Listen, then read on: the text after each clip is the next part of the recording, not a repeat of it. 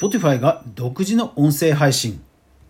Spotify がニュージーランドで独自に音声配信できる機能をテスト中と報じられました。現在は傘下のポッドキャスト配信プラットフォームアンカーを通して多くのポッドキャストが配信されているんですが Spotify から直接番組を収録配信できるとのことです。さてそこから Spotify が描く未来を私なりに考察してみました。するとその先に見えてきたものがなんとそれでは早速学んでいきましょう。おはようございます。フリーでマーケターをしながらクリエイター活動していますかぐわです。この番組ではインフルエンサーやクリエイターに役立つ情報を毎日配信しています。ぜひ登録フォローよろしくお願いします。それでは早速行ってみましょう。はい、まずですね、あの、オトナル、音声広告の、えー、大手のオトナルの八木さんがですね、えー、Spotify のこの新機能テストの、えー、ニュースを、えー、ツイッターで報じていました。えー、どうやらですね、その Spotify が、そのもうアプリ、Spotify のアプリで、まあ今でもプレイリストはね、自作ができますよね。えー、それと同じように、そこからもう音声収録ができるという機能をテスト中だということをいうニュースを、まあ、ツイッターで報じていました。まあ、彼、えー、八木さん自身は、まあ、いよいよ、えー、音声の YouTube になろうとしているということを、えー、言っています。で、実際ですね、えー、Spotify のその記事です。Spotify はアプリ内ポッドキャスト作成ツールをテストしています。えー、2022年7月2日。はい、えー、テッククランチの記事なんですが、まあ、機械翻訳で読む限りは、えー、ニュージーランドを今のところ、今のところテスニュージーランドで今のところテストをしているということなんですね。で、実際、えー、追加の何かツールとかアプリが必要というわけではなく、本当にその、えー、Spotify の画面からなんかタップして収録ってすると、もうアンカーと同じようなこう収録画面がね、出てくるんですよね。ですから実際、えー Spotify の公式のニュージーランドアカウント、Spotify 公式のニュージーランドアカウントでは、もう動画が見られます。で、その動画を見る限りは本当に、えー、スタンド FM やラジオトークのように、なんか録音みたい録音ボタンのような画面が出てきて、えー、収録ができ、かつこう収録後も波形をちょっと編集するような画面も出てきたり、えー、しています。で、ただ私、ここで一つ疑問があって、えー、多くのメディアは、ポッドキャスト配信と書いてあるんですが、私自身はこれ、え単純に音声配信じゃないかなと思っています。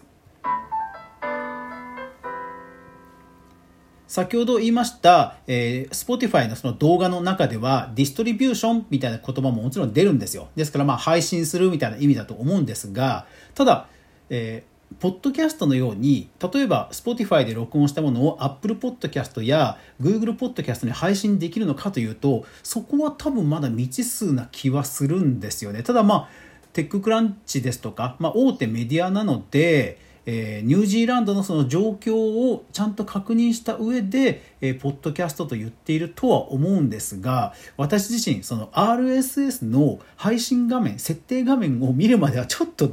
どうかなっていうのを、えー、は疑問に思っています。まあ私のね、勘ぐりすぎかもしれませんけどね。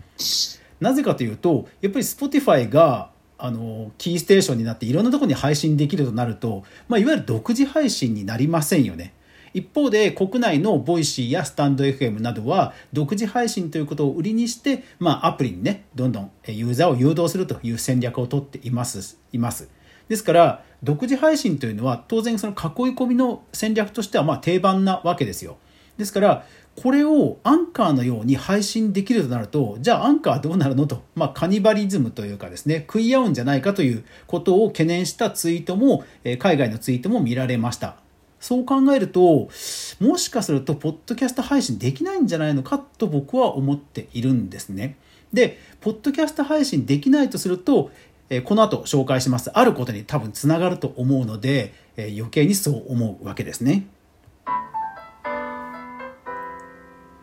さて、Spotify が、この機能をテストしているということは、まあ日本にもおそらく、いずれ来ると思います。以前、グリーンルームというライブのシステム、あのちゃんと予定通り日本でも使えるようになりましたから、えー、この機能はもうあの必ず来ると思います。そうなると、はい。これアンカーで配信してる人と Spotify 独自で配信してる人とでもしかするとレコメンドに差が出るのかなとかちょっと思って思うんですよね。要は Spotify 独自配信となればそれは Spotify としては独自配信の方をレコメンドしたくなりますよね。もちろん AI がものすごく優秀なんでそういった恣意的なレコメンド露骨な露骨で恣意的なレコメンドはないとは思いますけどもただ、まあ、なくはないですよね。うん、でえ一方で、えおそらく嬉しいメリットとしては Spotify で独自配信するとやはりシステムとしてはもともと組み込まれていますので、え Spotify の広告システムそれがまあ比較的すぐに実装されたりアップデートされたりするのかなっていう気はします。現状でもアンカーへ配信している Spotify などの広告は、まあ、人気番組ですともういくつか日本では一応聞けるようになりましたが、えー、まだ日本ではアンカーの広告自体は自由にはあの今実装できませんよねユーザー側はねユーザー側はアンカーで広告を配信するというのは日本では今のところできてないですよねですからそれが一方で Spotify 独自配信となればまあすぐにできてもおかしくはないと思うんですよね。そういう意味では、まあ、いい面悪い面多分両方あると思うんですね。ですから一方でこうアンカーユーザーの方はちょっと今後どうなるのかな？もしかしてこう相対的に相対的にこう Spotify 独自配信から押し出されちゃうのかな？とかそういうところは、まあ、ものすごく不安だとは思います。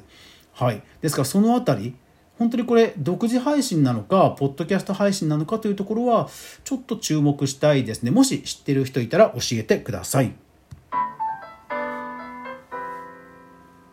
さあそれでですねこの戦略の実はまだ未来が私あると思っています。それがですね Findaway です。これ何かというと去年 Spotify が買収したオーディオプラット、オーディオブックプラットフォームなんです。はい。実はですね、オーディオブックのプラットフォームというのは、まあ、皆さん、 Audible や国内ですと、 audiobook.jp さん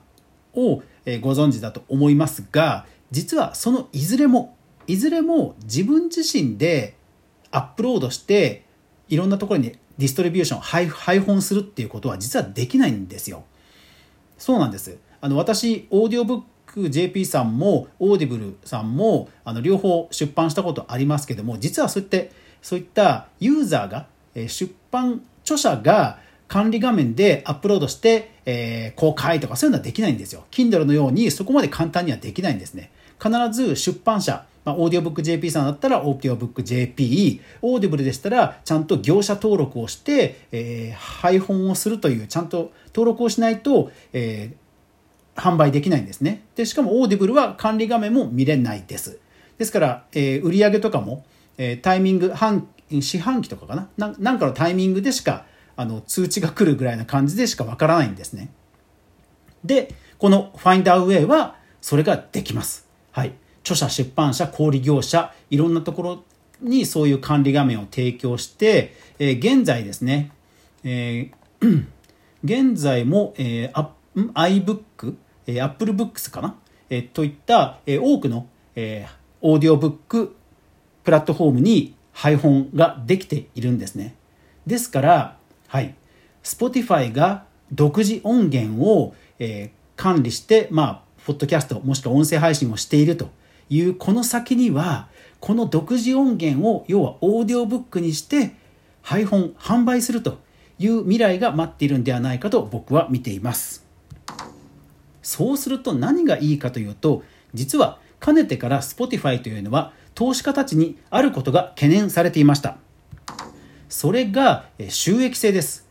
というのも、え今、ネットフリックスでもそうなんですが、いわゆるサブスクのプラットフォームというのは、やはりある程度頭打ちがきますと、もうなかなか伸びないということが言われています。例えば Spotify の場合ですと、楽曲がどんなに増えようとも、究極的には楽曲の、楽曲の配信に対しての広告の利ザヤということになるので、どうしてもなんか原資を手にしてるわけじゃないんですよね。手数料を手にしてるので、どうしても売り上げの、えー、天井が来ると。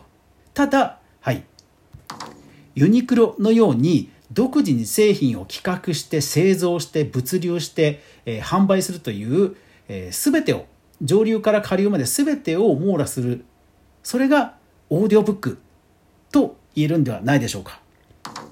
はい、そうしますとやはり収益性にまた新たな伸びが期待できるわけですね。もともとポッドキャストでこの辺りを狙っていたとは思うんですけども思いのほか そうはなっていませんよね。でここに来てオーディオブックのファインダーウェイを買収してそのツールを武器をいよいよ手に入れたということでここから Spotify の特にオリジナルのまあ原資を、えー、製品をどんどん出版して利益を出していくんだということを僕は想像します。つまり Spotify のこれからのライバルはオーディブルだと僕は見ています。ですからまあオーディブルにどう配信するかとか逆に言うとオーディブルに配信しなかったら、え利益率を高くしますよといったような Kindle のような政策もあり得るでしょうし、まあ、そこになるといよいよまあえ音声のそういうネットフリックスというかアマゾンというかそういう立ち位置に来るんだろうなと思います。ネットフリックスも今非常に苦戦していますので、え昨今ゲーム産業にも、え参入しゲーム事業にも参入しましたよね。ですから Spotify がオーディオブックの次の収益の柱として考えているというのはおそらくあながち間違っていないんではないかと思います。皆さんはどう思いますか？はい。今日はですね、ちょっとビジネス的な話をして少し熱くなってしまいましたが、あの、こういうので私大好きなんですよ。あの、こういういろんなね、勝ち筋とかね、あの、紐解く、解いていくのが大好きなんで、えー、何かですね、解説してくれとか質問とか、えー、リクエストありましたら、どしどしレター、それから概要欄にあります、えー、Google の、えー、匿名のフォームですね。そちらからも、え、どしどしご応募ください。それでは皆さん、いってらっしゃい。